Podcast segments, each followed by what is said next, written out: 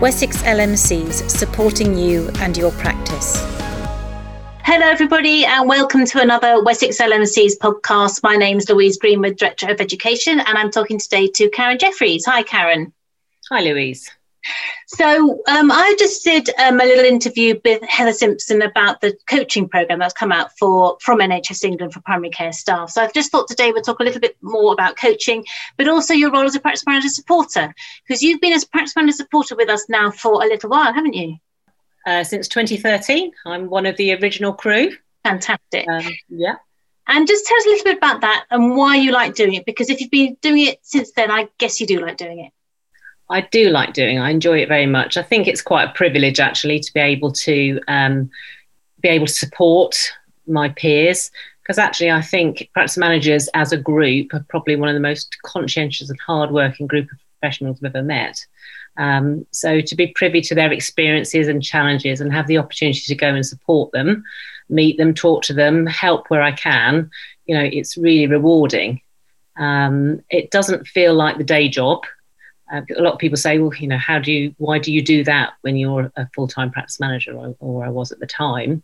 Um, but it's it doesn't feel like the day job because you're not in the practice. You're not you're not actually ha- having to do the work. You're going in to advise um, and support. So it's it's a different facet to the role, which is rewarding, um, and it just gives another um, diversification, I guess, to, to what I'm doing. So yeah, and what what's, what sort of support do you think you give, Karen? What what do people ask for? Can be really wide ranging. So sometimes, as you know, Louise, you're put in touch with somebody who's literally um, you just found out they've just joined a practice. Um, so we will just make contact. And pre-COVID days, we would have um, picked up the phone or had emailed and we'd arranged to meet for coffee just for that initial chat. So I think it's nice to just lay eyes on somebody, have a chat. And it's about working out what they need. Sometimes it's just you know they just want to talk through things. It's a signposting to resources um, just telling them you know that we're here giving contact details. And you you may not hear from them after that or just get a couple of emails for others it might be much more intensive and specific so it might be a new manager um, or somebody new to primary care who just doesn't understand the jargon, they don't understand the, they get a statement through for, on Open Exeter and they just don't understand what it means. Um, we could be asked to go in on specific projects. So, for example, last year I helped a practice that was going through a merger um, because I've got experience of that. So, that's about going in and helping them write an action plan and just a bit of hand holding through the process.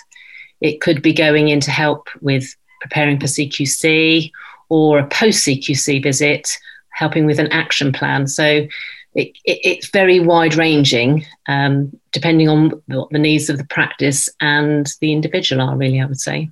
Hmm. Uh, and sort of over the, the number of years you've been doing it, um, do you think the needs have changed? Do you think that you've been doing different types of support in the last? I mean, obviously the last couple of weeks have been extraordinary, um, mm. but over the last sort of eighteen months or so, do you think that things have changed for practice managers?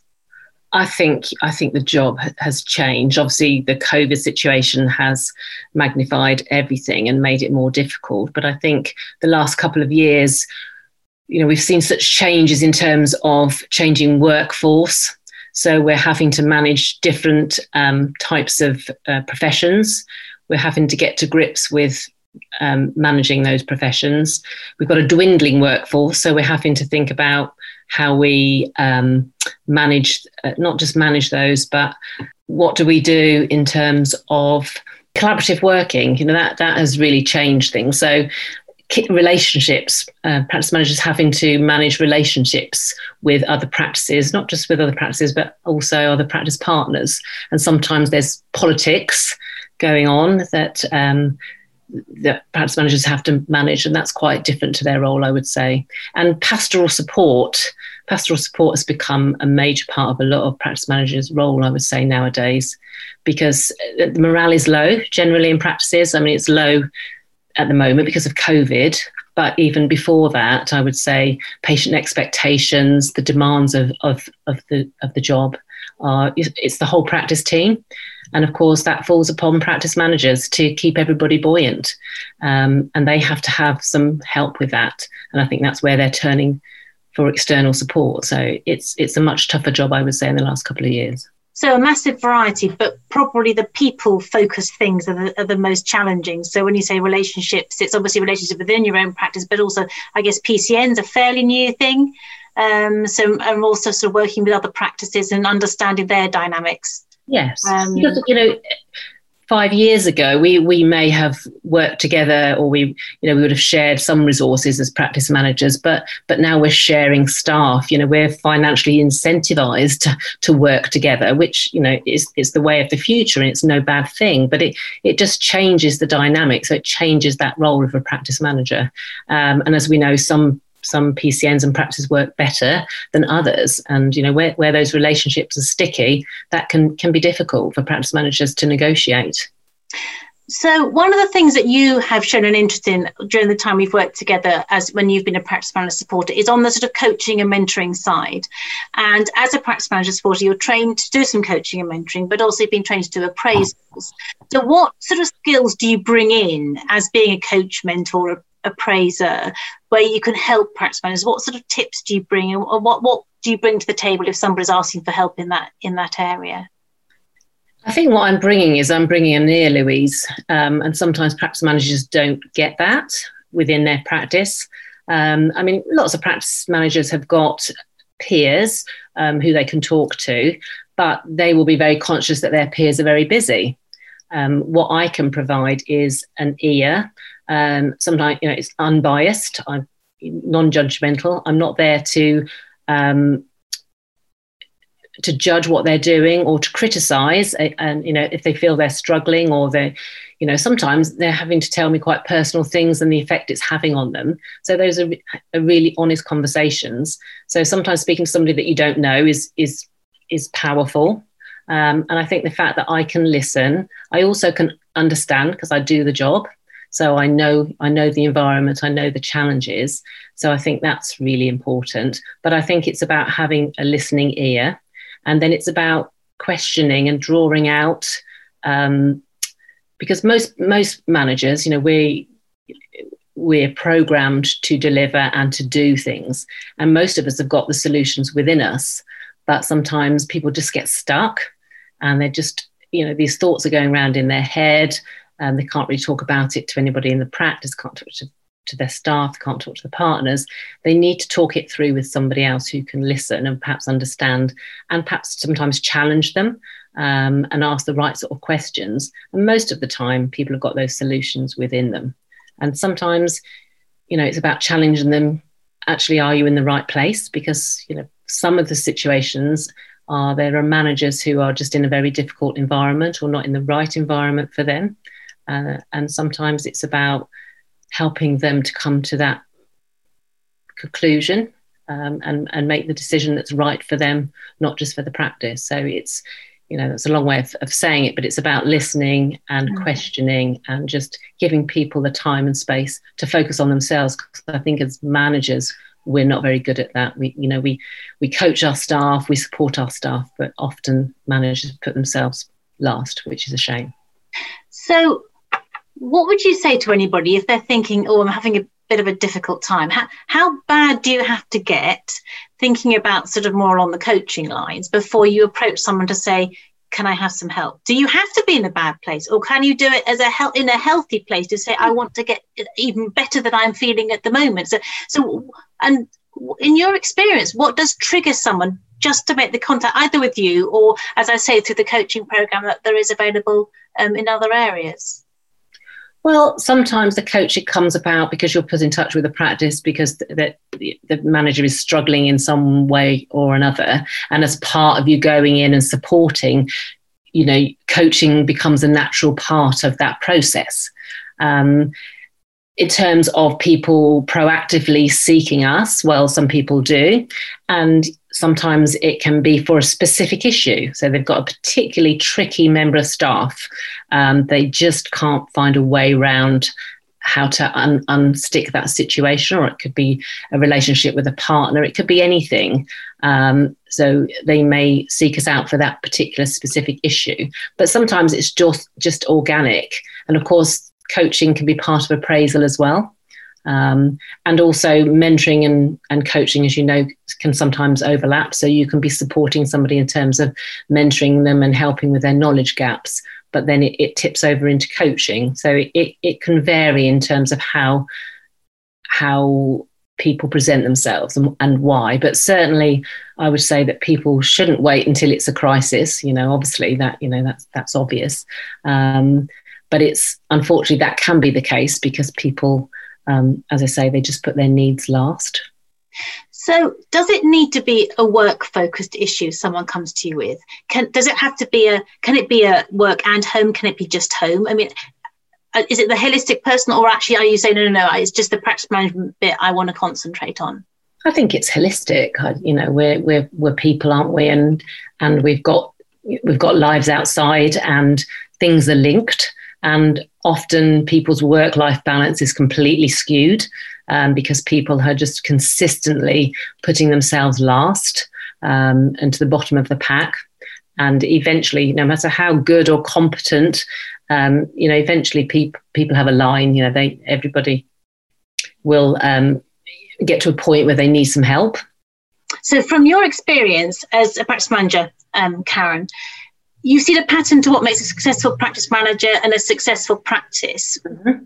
What do you think you could look for? What do you think you could introduce? What are there any sort of key things that you think um, people should look to be and do um, as a practice manager?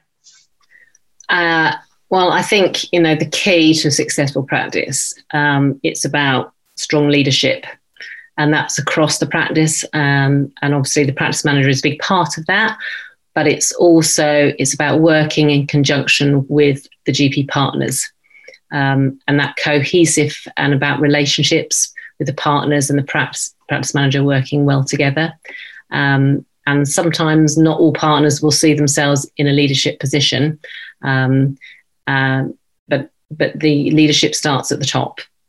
And the good practice, I would say, have a competent practice manager who works autonomously, but with the support of the practice partners, um, and they're all sort of singing from the same hymn book and acting as a role model for the practice. So I think leadership is key. You know, I can see why CQC now focus a lot of their efforts on that because I truly believe that the leadership is uh, is key to the practice and, and how well, well, it's run, and everybody knowing their part um, in in what they're doing. And that's part of the leaders making people understand that and valuing staff. So um, you know, and that's down to the office apprentice making sure that they understand their contribution.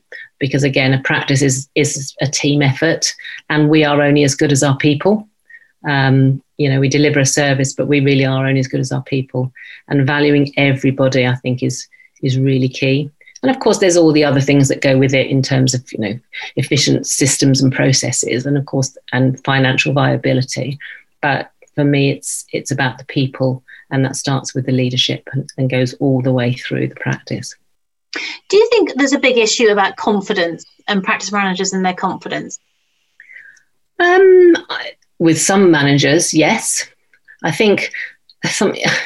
I remember having a conversation with a practice manager who, uh, she uh, is it Stockholm syndrome? You know, she just felt like an imposter she just felt that she was just, you know, that somebody would find her out because, you know, she was doing this, but, you know, she wasn't really um, qualified to do it. And, and somebody recently said to me, you know, oh, I just wing it. And we all wing it to a certain extent because it's such a diverse role. Um, so I think, I think people are much often much better than they think they are.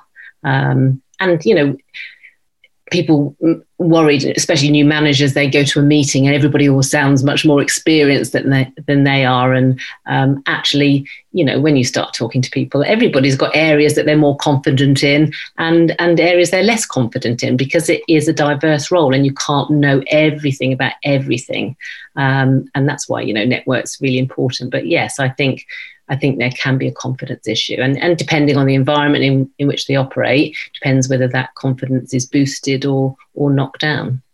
And I think sometimes you know a GP will come out. They'll go to um, medical school. They'll go. They'll go through their training. They come out as a GP. Same with a nurse. They go through the training. They come through as a nurse. And there isn't the same sort of practice management school, is there? That you just go through the training, come out. Therefore, you you've got the brand practice manager across you, mm-hmm. and you know definitely that is what you are.